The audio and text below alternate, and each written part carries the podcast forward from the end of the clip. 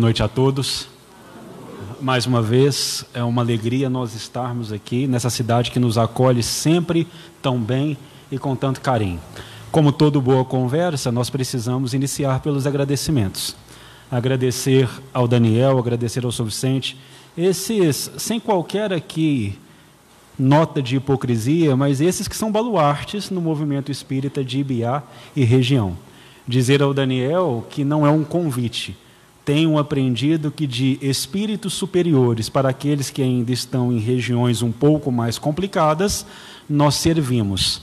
Nós temos ordens e sempre que o Daniel ordena, nós estamos aqui presentes.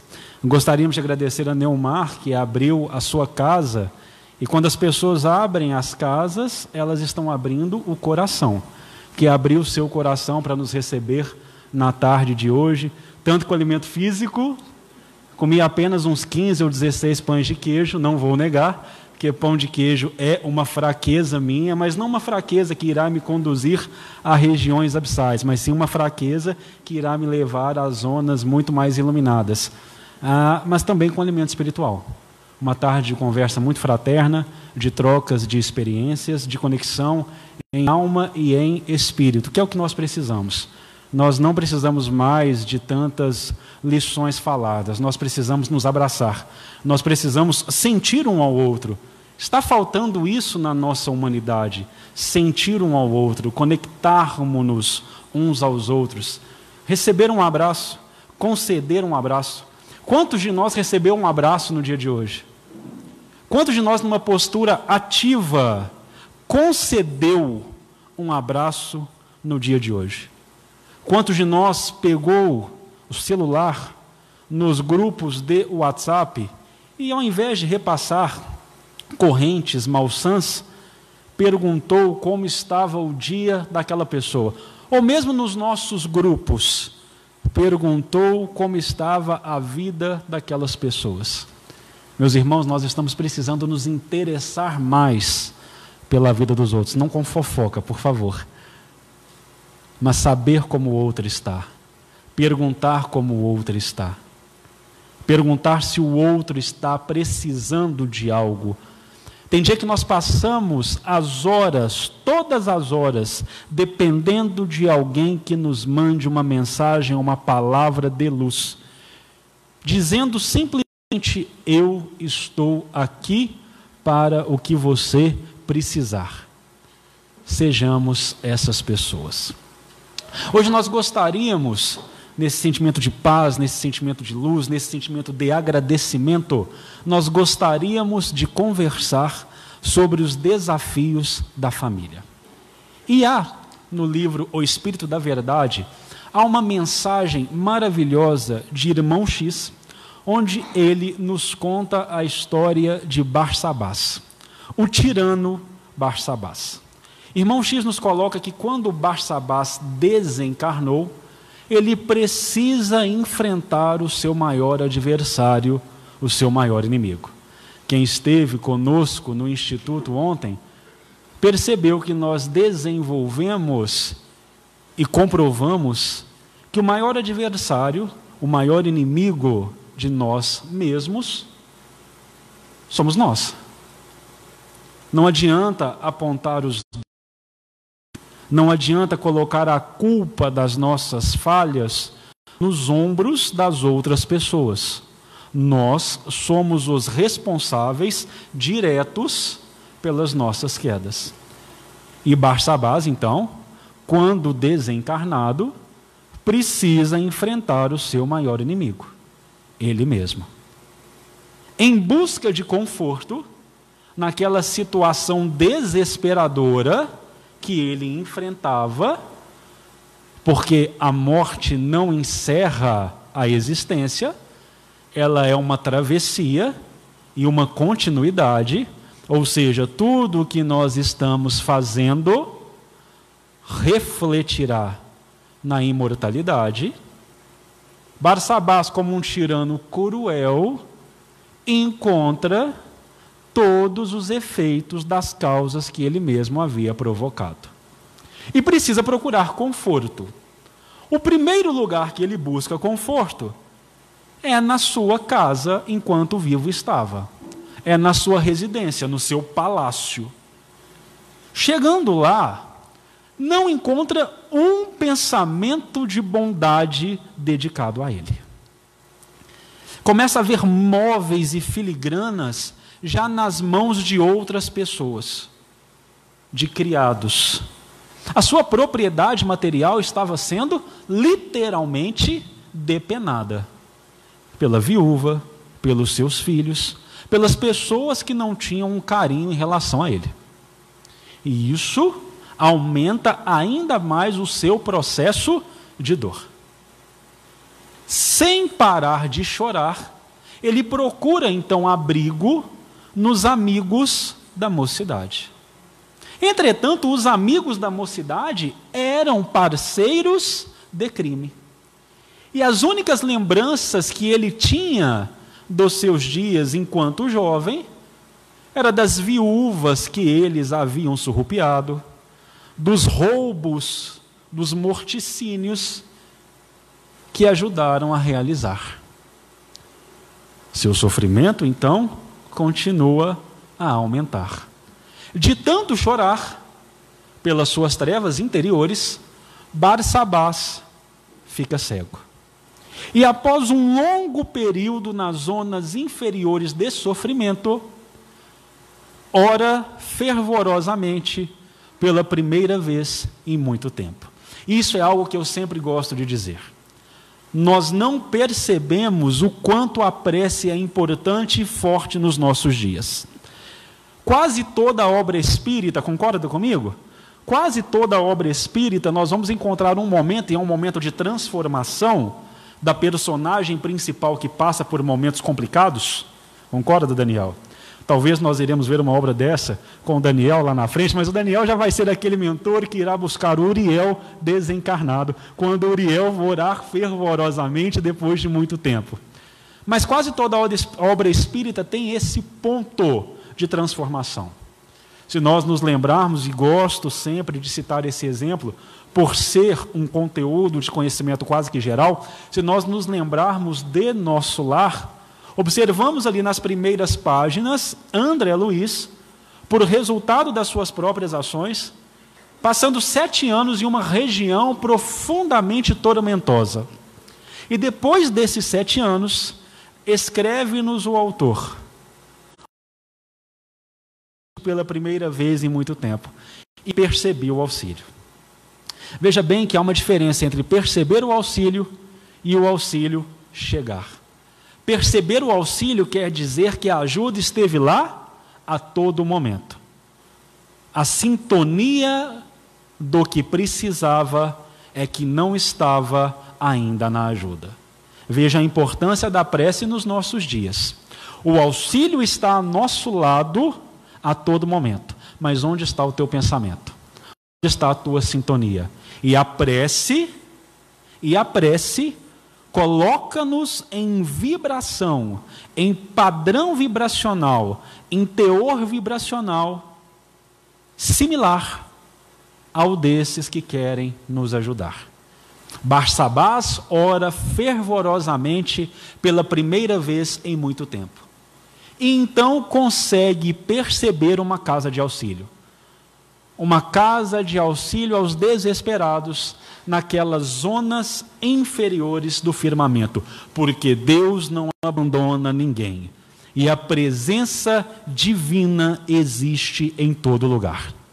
Quando ele abre a casa de socorro, consegue vislumbrar, mesmo que praticamente cego, ele consegue vislumbrar um mentor, aureolado de uma luz vivíssima e consegue perceber também um céu estrelado. Imaginem Paulo está, mas não conseguimos perceber, mas imaginem esse céu completamente cheio de estrelas.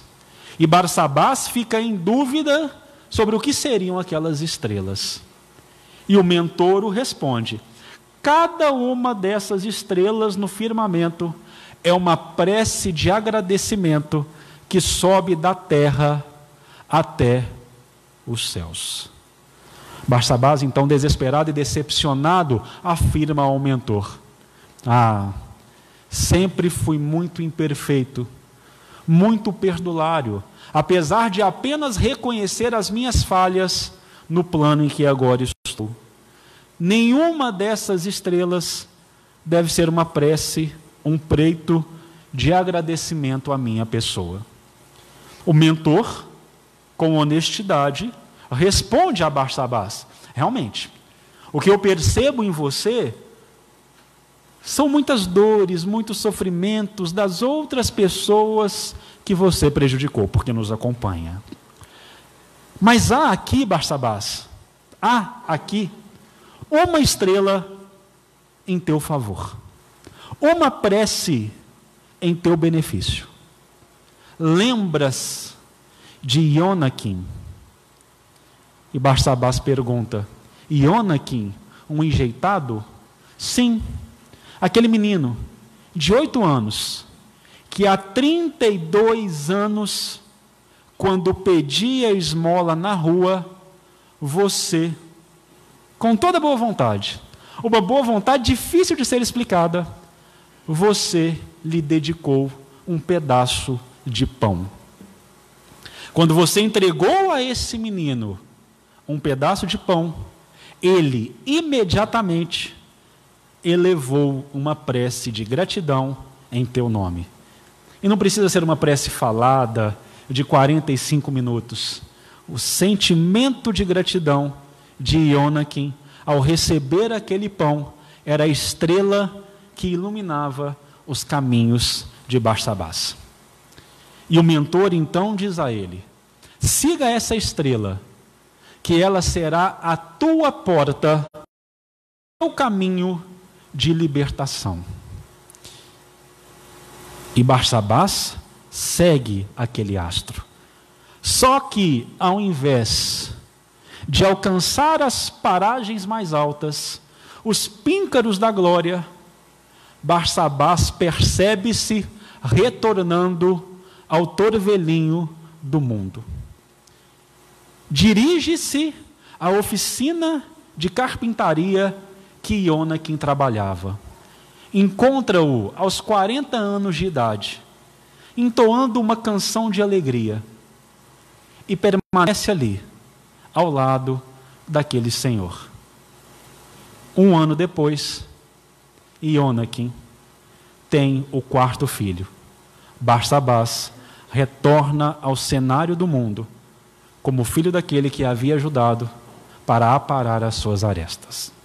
Eu costumo dizer que nós espíritas, não todos, mas talvez uma boa parcela, toda vez que nós vamos a uma obra, toda vez que nós lemos um conto, uma bela história como essa, nós nos colocamos, ou temos a vontade, pelo menos, de nos colocar na figura daquele que foi auxiliado e daquele que agora presta auxílio.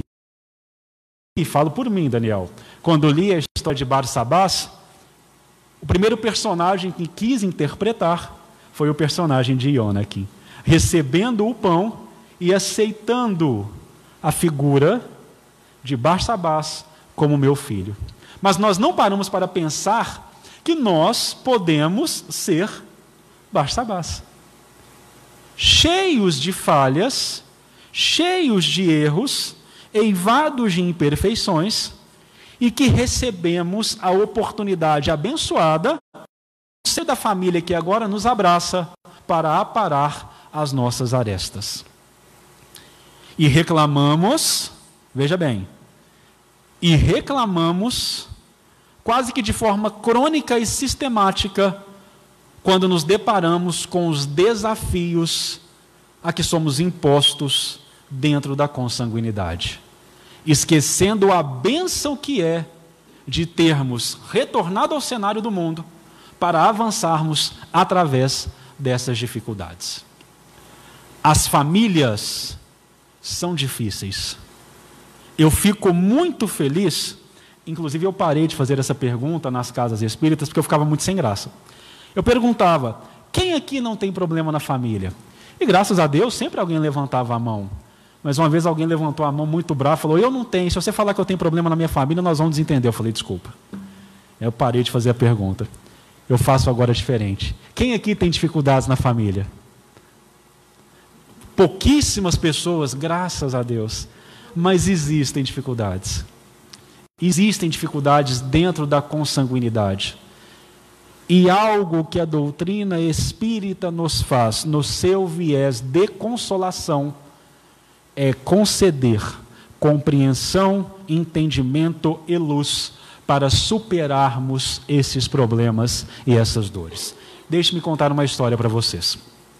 Nós temos bastante tempo, eu não viajaria tantos quilômetros para falarmos apenas duas horas. Ficaremos aqui mais ou menos, como sempre digo, Sr. Vicente, ficaremos aqui mais ou menos três horas e meia já temos a janta preparada e o Daniel irá servir a todos nos nossos intervalos, não se preocupem com isso. Mas deixe-me dividir aqui uma história com vocês.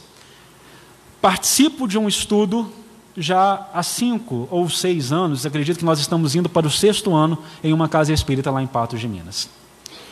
E certa feita, uma amiga, uma grande amiga, veio até mim e veja bem, qual de nós não vai se identificar de alguma forma com essa situação difícil? Ela veio até mim com um caso profundamente dramático. Uriel dizia a ela: Quando eu era mais jovem, sempre passou em minha mente a ideia do suicídio, a ideia do autoextermínio, pelo simples fato de que eu não me sentia aceita dentro da minha própria casa, na minha própria família continuava dizendo-nos que sempre percebia que a sua mãe a amava, porém não conseguia demonstrar esse amor. quarta filha de uma família de cinco, observava que a figura maternal dedicava sempre mais carinho aos outros irmãos do que a ela. E acreditava que a mãe era às vezes muito fria com ela, não dava o apoio necessário. Ela sentia uma estranheza com a própria mãe.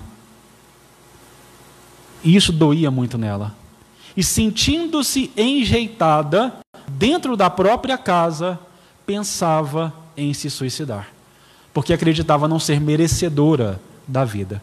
Porque é muito difícil você se sentir enjeitado dentro da própria casa e me disse que foi com os conhecimentos angariados, adquiridos, construídos dentro da casa espírita, que ela passou a compreender o comportamento de sua mãe, passou a compreender a história de sua família e passou a não pensar mais em auto-exterminar-se, mas sim a trabalhar para que essas arestas fossem corrigidas.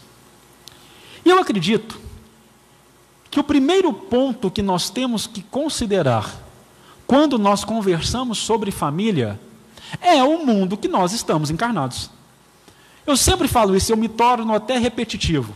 Se nós não compreendermos o mundo que nós estamos encarnados, a destinação deste mundo em que nós vivemos, fica muito complicado entender os nossos mundos particulares. Entendendo o mundo que nós estamos encarnados, entendendo este planeta que nos abraça, nós entendemos os nossos universos particulares. Entendendo os nossos universos particulares, nós conseguimos, com maior acerto, trabalhar, melhorar, modificar.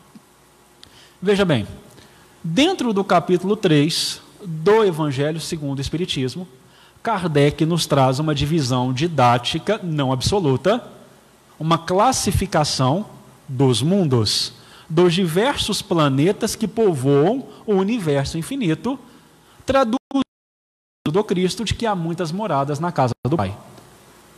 Coloca-nos que, igual ao nosso planeta, existem infinitos. Planetas mais complicados que o bem, e planetas melhores que o nosso, da mesma forma. Quando ele divide os mundos, quando ele faz essa classificação didática, apoiado pelos espíritos superiores, ele nos coloca que existem mundos primitivos, lar das primeiras habitações do espírito humano, onde o senso moral é praticamente nulo, a noção de divindade é muito pequena, E estamos ali caminhando com um senso de nutrição, com questões bem básicas da sobrevivência humana. Existem os mundos intermediários que variam de acordo com o pensamento e o sentimento daqueles que os habitam. E aí nós temos os de provas e expiações, onde o intelecto prepondera e o senso moral corre para alcançar esse desenvolvimento intelectual, porém o mal ainda predomina sobre o bem. Temos os mundos regenerados, onde as almas cansadas das lutas de outrora descansam e aurem novas forças, preparando-se para crescimentos maiores. Temos os mundos felizes ou ditosos, onde o bem predomina sobre o mal, e temos os mundos celestes ou divinos, onde reina soberanamente e inteiramente o bem lar dos espíritos depurados. Nessa classificação, nós entendemos que, bem cansado já, já em vias de transição e transformação, a Terra pertence aos orbes de provas e expiações, onde nós estamos aparando as nossas arestas, vencendo as nossas dificuldades interpessoais, melhorando-nos através dos obstáculos que nós mesmos colocamos nos nossos caminhos. E quais são os primeiros obstáculos, ou onde estão os primeiros obstáculos que nós precisamos vencer, que nós precisamos superar? Dentro da nossa própria casa, dentro da nossa própria família. Não há como amar a humanidade inteira, não há como distribuir um sentimento de amor para todos os que nos cercam, se nós ainda não conseguimos amar, oferecer sentimentos que levem ao amor dentro da nossa própria casa. É preciso aprender as virtudes que conduzem o amor no micro para que consigamos praticá-las no macro. Dentro do Evangelho segundo o Espiritismo, o capítulo 14, honrai a vosso pai e a vossa mãe, traz-nos subsídios profundamente, profundamente importantes para a compreensão da questão da família. Trazendo um texto do evangelista Mateus, nós, nos, nós encontramos o Cristo em determinado momento da sua passagem entre nós, reunido em um local onde havia uma grande quantidade de pessoas. Os escribas e os fariseus do tempo, então, eles vão procurar a família do mestre, a mãe, os irmãos do mestre, dizendo que havia tanta pessoa naquele lugar que elas não conseguiam nem mesmo tomar o seu alimento. Que o Cristo, que Jesus, provavelmente estava sob o império de um espírito enganador, sob o império do demônio, sob o império do adversário. A família do Cristo, preocupada com isso, vai até o local que ele estava para tomá-lo. E quando lá eles chegam, eles não conseguem entrar. Então avisam: Mestre, tua mãe e teus irmãos estão aí te esperando. Vieram te buscar. E ele então pergunta: Quem é minha mãe e quem são os meus irmãos? Eu vos digo que aqui está minha mãe, aqui estão os meus irmãos porque todo aquele que faz a vontade de meu Pai, que está nos céus, é meu irmão, é minha irmã, é minha mãe. Os detratores do Evangelho quiseram identificar nessas palavras do Cristo que ele estaria negando, renegando os seus parentes da consanguinidade. Porém, o evangelho deve ser analisado em conjunto. Será que esse mestre que nos ensina que o amor não deve ser apenas dirigido àqueles que nos fazem o bem, que nós devemos amar os nossos inimigos, que não apenas prega, mas exemplifica a todo o momento o perdão, a tolerância, a benevolência, atos de caridade em seu mais inteiro teor, Será que esse mestre renegaria a sua própria família consanguínea? Ou será que esse mestre estava aproveitando essa oportunidade para nos ensinar outros critérios de união? E para nos dizer, são esses critérios de ligação que vocês devem procurar. Filiamo-nos e ficamos, logicamente, com a segunda opção. E é o que Kardec nos ensina neste capítulo 14, seguindo o ensinamento que já está esculpido lá a partir da pergunta 207 do Livro dos Espíritos, ele nos traz a noção de parentesco corporal e parentesco espiritual, que orienta-nos sobre as pessoas que encontramos no seio das nossas famílias. Permitam-me aqui ficar um pouco enciclopédico. Peço para que ninguém durma. Inclusive é o que eu sempre falo, Daniel. É, se eu enxergar Carolyn, você dormindo, perseguirei-a até o fim dos seus dias como um obsessor obstinado. Não se preocupe com relação a isso. Mas quando Kardec orienta-nos sobre o parentesco corporal e o parentesco espiritual, ele nos diz: os laços de sangue não determinam, não representam necessariamente os laços entre os espíritos. O corpo procede do corpo, porém o espírito não procede do espírito visto que este existia antes da formação do corpo. Não são os pais que criam o espírito dos seus filhos. O que eles fazem é fornecer-lhes um envoltório corporal, sendo responsáveis pelo seu desenvolvimento moral e intelectual, fazendo-os progredir.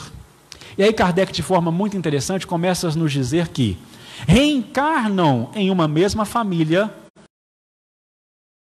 espíritos que são simpáticos entre si, que já começam ali a trabalhar noções mais profundas de amor. E eu peço que cada um aqui, por favor, pense na sua família. Neste momento, pense na sua família. Não precisa externalizar, eu quero que você pense na sua família. E identifique na sua família isso que nós estamos dizendo. Na sua família não há aquelas pessoas que você tem um pouco mais de simpatia? Às vezes, um irmão, às vezes, um primo que você se dá muito melhor do que com o teu próprio irmão. Às vezes, você consegue se entender melhor com a tua mãe do que com o teu pai. Um tio distante, que você tem muito mais contato que se ele morar com você. Porque já são espíritos que são simpáticos entre si. Que já estão construindo alguns trajetos, que já estão construindo uma relação frutuosa em amor. Porém, há também aqueles espíritos que são estranhos, que se encontram em um mesmo lar para ensinar e aprender uns com os outros. Existe muito isso, né? Nossa, mas parece que eu estou te conhecendo agora. Quando nós já estamos mais velhos, não, parece que eu, nós somos tão diferentes. Eu aprendo tanto com você. Não há necessariamente uma raiva, mas há um distanciamento. E existem, e aqui eu vou trazer Emmanuel na obra Vida e Sexo, quando ele nos coloca. Primeiro, ele nos fala: excetuando-se a humanidade, a família é a instituição mais importante do planeta. E depois ele nos diz ainda: a grande maioria dos organogramas, dos organismos, das composições familiares são composições em provas e expiações. Existem aqueles espíritos dentro da própria casa que são antipáticos entre si.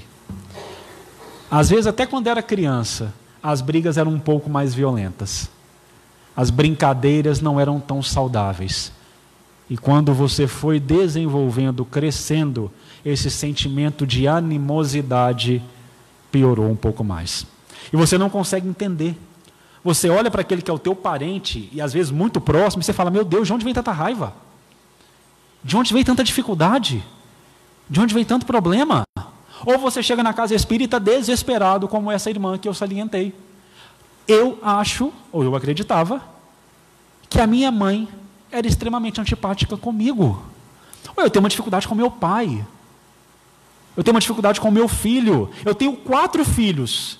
Eu os amo da mesma forma, mas eu tenho muito mais facilidade com o do meio. Não, peraí, quatro não dá para ter o do meio, vamos passar para três. Eu tenho três filhos. Eu os amo da mesma forma, mas eu tenho muito mais facilidade com o do meio. E tenho uma dificuldade danada com o mais novo. O mais novo e eu, nós não batemos. Por quê? São espíritos que ainda travam lutas, que ainda são antipáticos, que ainda têm dificuldades, porém reencarnaram no mesmo lar, na mesma casa, entre quatro paredes, para batalhar. Gente, olha a sabedoria. Me acompanhe, olha a sabedoria. Nós aqui todos já estamos acostumados com a questão da reencarnação. Não precisamos conversar sobre isso. É, é necessário nascer de novo. Todo aquele que não renascer em água e em espírito, não verás o reino de Deus. Agora pensa bem. Deixa eu pegar o meu mentor aqui como exemplo, Daniel. Daniel e eu temos uma dificuldade profunda de outros carnavais. E em carnavais, entendam, vidas. Perfeito, sábio, se pegasse o Daniel e reencarnasse o Daniel, e nós precisamos trabalhar. Se pegasse o Daniel e reencarnasse o Daniel lá no Japão e Uriel aqui no Brasil, olha no interior do Brasil, parte de Minas, que nem aeroporto tem, tadinho de patos. Tem aeroporto, mas não tem voo. O Daniel é fácil, o Japão tem avião para tudo que é lado. Eu, aqui, ó, nem um teco-teco de vez em quando. Olha a dificuldade que seria aproximar Daniel e Uriel para trabalhar. Não, então vamos fazer o seguinte: vamos na mesma casa, vamos dividir o berço, vamos dividir o lar, porque não tem como fugir. Vocês vão precisar trabalhar. E, gente, isso não é forçado, não. Dentro do capítulo 14, há um resumo de instruções dadas por espíritos superiores. E lá nos é colocado que quando nós estamos encarnados, nós temos o que o livro dos Espíritos chama de verniz social. Ninguém nos conhece plenamente, nem nós. Hum, certo, Sr. Vicente? Nem a gente se conhece. E aí, enquanto encarnados, nós cometemos todas as espécies de desvios, com a cara melhor do mundo. Prejudicamos as pessoas, colocamos dificuldades no caminho dos demais, mas chega o momento de prestar contas. O momento em que nós atravessamos o aqui Chega o momento em que nós nos deparamos com o outro plano. E no outro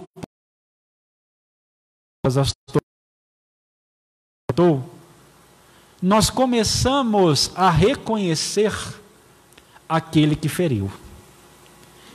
Aquele que nos feriu e aquele que nós ferimos é concedida-nos então uma nova oportunidade na matéria. Vem o nosso mentor. Vem o nosso mentor. Nosso mentor pega um aqui e fala: está na hora de você voltar. Você trouxe muito problema para Carolyn, para Neomar, você trouxe muito problema para ela, para o São Vicente. Você precisa acertar.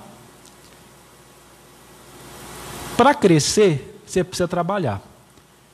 Como é que nós vamos fazer isso? Espírito fala, não, mentor, vamos fazer o seguinte, não vamos muito longe do outro, não.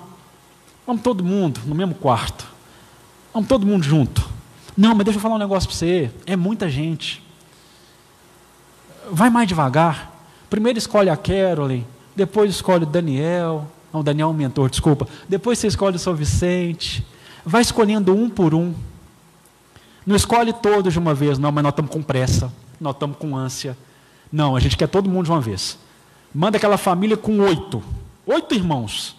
Cada um mais diferente um do outro. E o que faltar, manda para eu casar. E aquele mais difícil, manda como a sogra. E aí a gente chega no plano físico, tem todas essas dificuldades, para no alto dos nossos problemas, principalmente os adolescentes adoram falar isso, eu não pedi para nascer nos arroubos de raiva contra os pais e as mães, eu não pedi para ser seu filho, eu não pedi para ser sua filha, e eu completo para quando nós dizemos isso. Não, você realmente não pediu, você implorou. Agora você aguenta, agora você trabalha, agora você prospera, agora você vence, porque você implorou para estar nessa situação e essa situação é necessária para você. Emmanuel, no livro Pensamento e Vida, tem uma definição maravilhosa de família consanguínea. Orienta-nos esse benfeitor espiritual que a família consanguínea, para a individualidade humana, pode ser apreciada como centro essencial dos seus reflexos. Reflexos agradáveis ou desagradáveis que o pretérito nos devolve. Com os agradáveis, nós crescemos em amor. Com os desagradáveis, nós aprendemos a nos conhecer e nós trabalhamos para alcançar o amor. A tarefa nem sempre é fácil.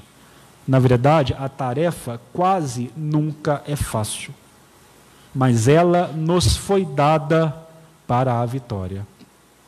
As pessoas que estão ao nosso redor, dentro da nossa casa, são nos concedidas como graça divina para nossa instrução e aprimoramento.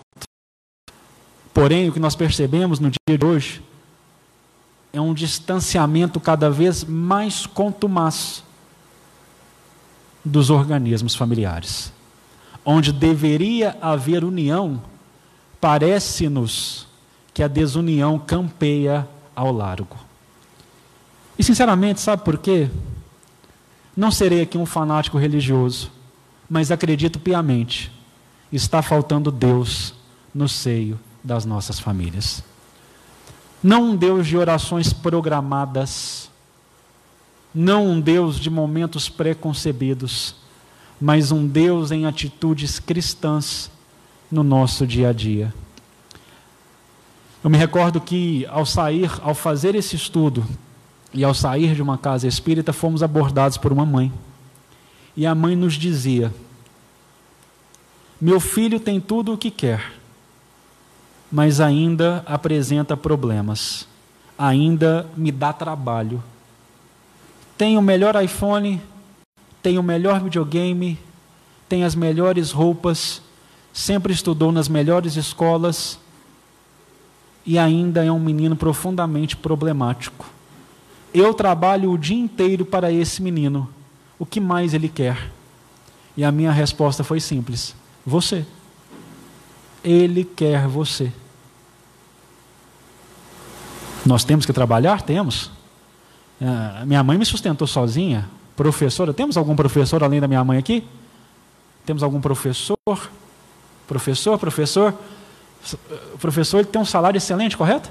E minha mãe precisou, precisava trabalhar três turnos. Três turnos para me dar uma boa educação, para me conceder aquilo que era de melhor. Mas ela trabalhava três turnos, mas nunca estava distante os 5, 10, 15 minutos que ela tinha comigo no dia eram 5, 10, 15 minutos que ela tinha comigo no dia. Minha mãe tinha uma rádio vizinho que era incrível. Teve um dia que eu dei um escândalo, a gente morava no apartamento, eu dei um escândalo no apartamento. Eu era muito chato, Daniel, mais chato do que eu sou hoje. É, se você conversar com a minha mãe, tiver a oportunidade de conversar com ela, ela vai dizer que eu melhorei bastante. Mas é coisa de mãe. E ela saiu para trabalhar à noite, ela trabalhava de manhã, de tarde, de noite. Quando ela saiu para trabalhar à noite, São Vicente, eu dei uma crise de choro. Eu berrava dentro do apartamento. Todos os vizinhos do prédio ligaram para ela para falar que tinha alguma coisa errada comigo. Então ela tinha uma rádio vizinho que qualquer coisa que eu fizesse ela sabia. Então, por mais que os compromissos profissionais a deixassem ausente, eu sabia que ela estava presente. E isso é Deus nas nossas famílias. Saber que nós estamos presentes. Saber que nós podemos contar. Eu presenciei uma cena no restaurante, estava jantando com a minha esposa, e tínhamos ali uma composição de quatro pessoas: o casal e as duas crianças. Chegaram, sentaram. As crianças pegaram os seus dispositivos eletrônicos, os pais pegaram o celular e eu fiquei assim muito agradecido e esperava que eles estivessem conversando entre si no grupo de WhatsApp. Parece que não estavam. Parece que cada um tinha o próprio interesse. Começaram a brigar. Brigaram, brigaram, brigaram, brigaram. Pararam a briga, tiraram uma foto, todos sorridentes, provavelmente postaram no Instagram e voltaram a brigar. As nossas famílias estão perdendo espaço para os dispositivos eletrônicos. Chega em casa, Às vezes o menino quer a atenção do pai, e o pai fala: Não, papai está tão cansado, e está ali no celular, conferindo na rede social, vendo foto de gatinho, vendo o que aconteceu com o time dele. E o menino está ao redor dele, querendo atenção. De uma forma ele vai precisar chamar atenção. De uma forma ele vai precisar fazer-se notado. Não estou dizendo aqui, não sou daqueles românticos antigos, que dirá que precisamos eliminar os aparelhos eletrônicos. Não há como eliminar os aparelhos eletrônicos. Mas precisamos criar momentos. Momento de estar com a família. Momento de estar com os filhos. Momentos de estar presente. E momentos de utilizarmos as nossas redes sociais, que seja no banheiro, com a porta fechada. Mas utilize lá. Precisamos criar momentos de presença. Porque quando nós começamos a trazer Deus nas nossas casas, através da atenção, nós começamos a compreender os processos familiares que nos cercam.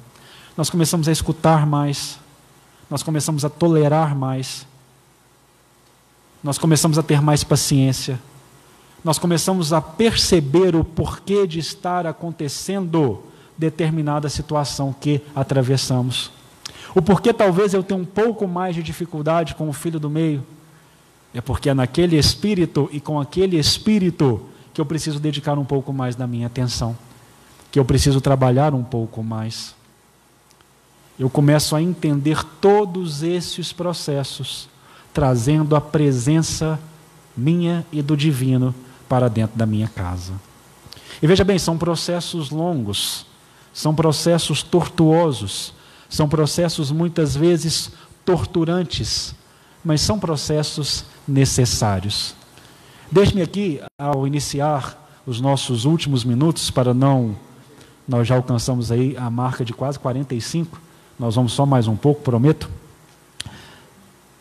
Eu sou nascido em Belo Horizonte, porém não criado em Belo Horizonte. Sete meses de idade, eu fui para Patos de Minas, então eu sou patense. Lá em Patos nós temos. Não, peraí, o patense é nascido. O patureba é criado e o patife é o que sai. o patife é o que abandona a cidade. Então eu sou patureba.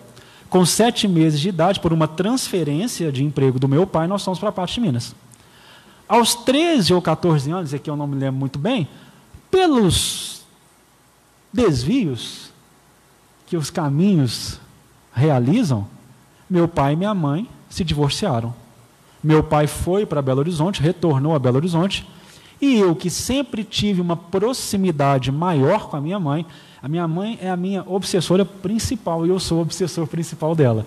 Nós estamos aqui para aparar as nossas arestas, estamos jungidos, ligados, até que a morte nos separe e muito além. Sempre tive uma ligação muito profunda com a minha mãe. E eu, que sempre tive uma ligação muito forte com ela, com o meu pai a 400 quilômetros de distância, o laço praticamente ele quebrou-se.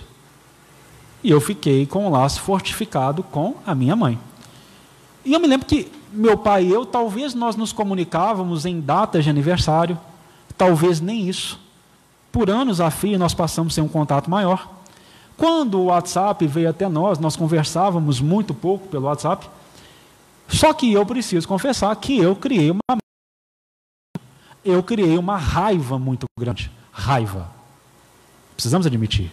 Eu criei uma mágoa e uma raiva muito grande, não só do meu pai, como de toda a família do meu pai. E eu carregava isso comigo, porque eu não entendia por que daquele processo.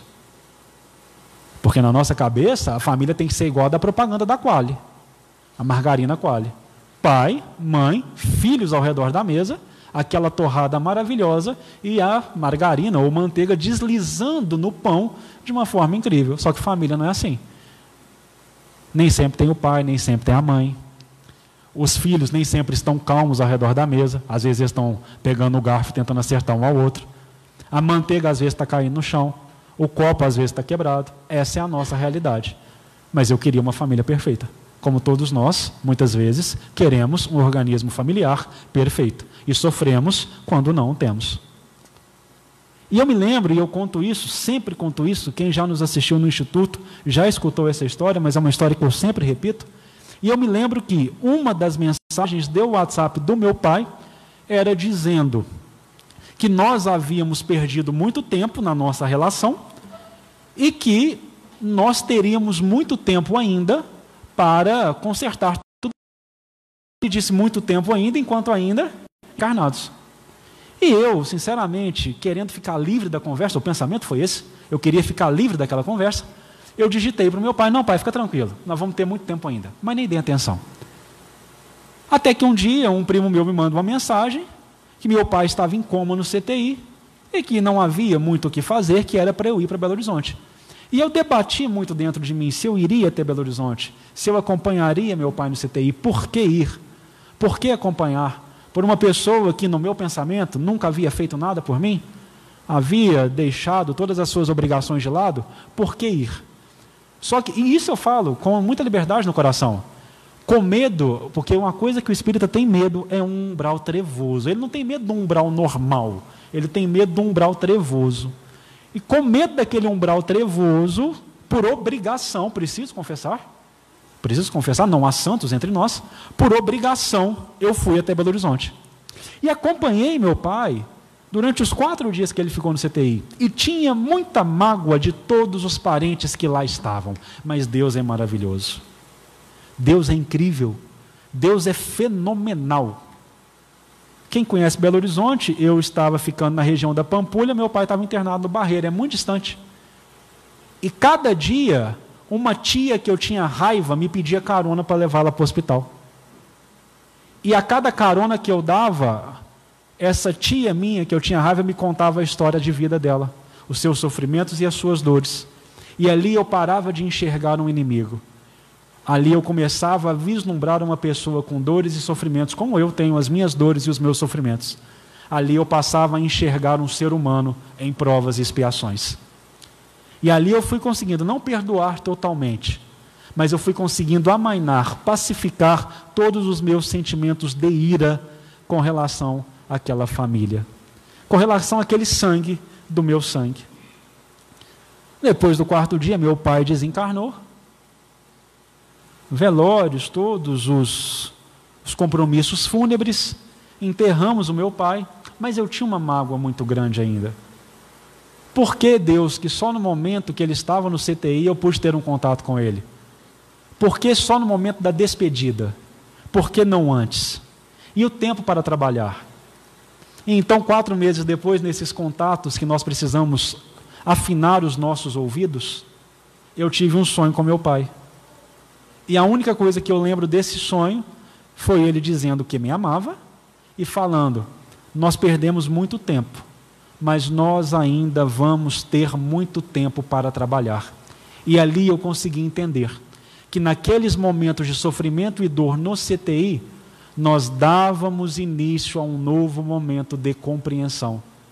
E eram abertas novas portas para o trabalho no amor.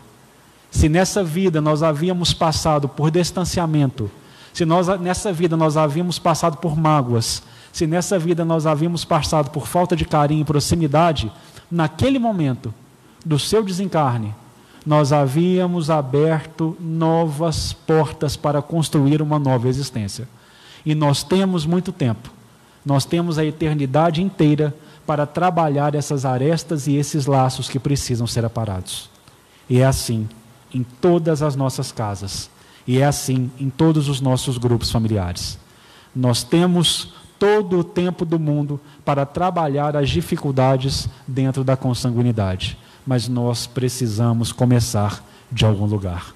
Portanto, se as nossas palavras serviram para insuflar um bom sentimento no coração de vocês, meus irmãos, tente hoje, amanhã ou em um dia muito próximo, tente se aproximar.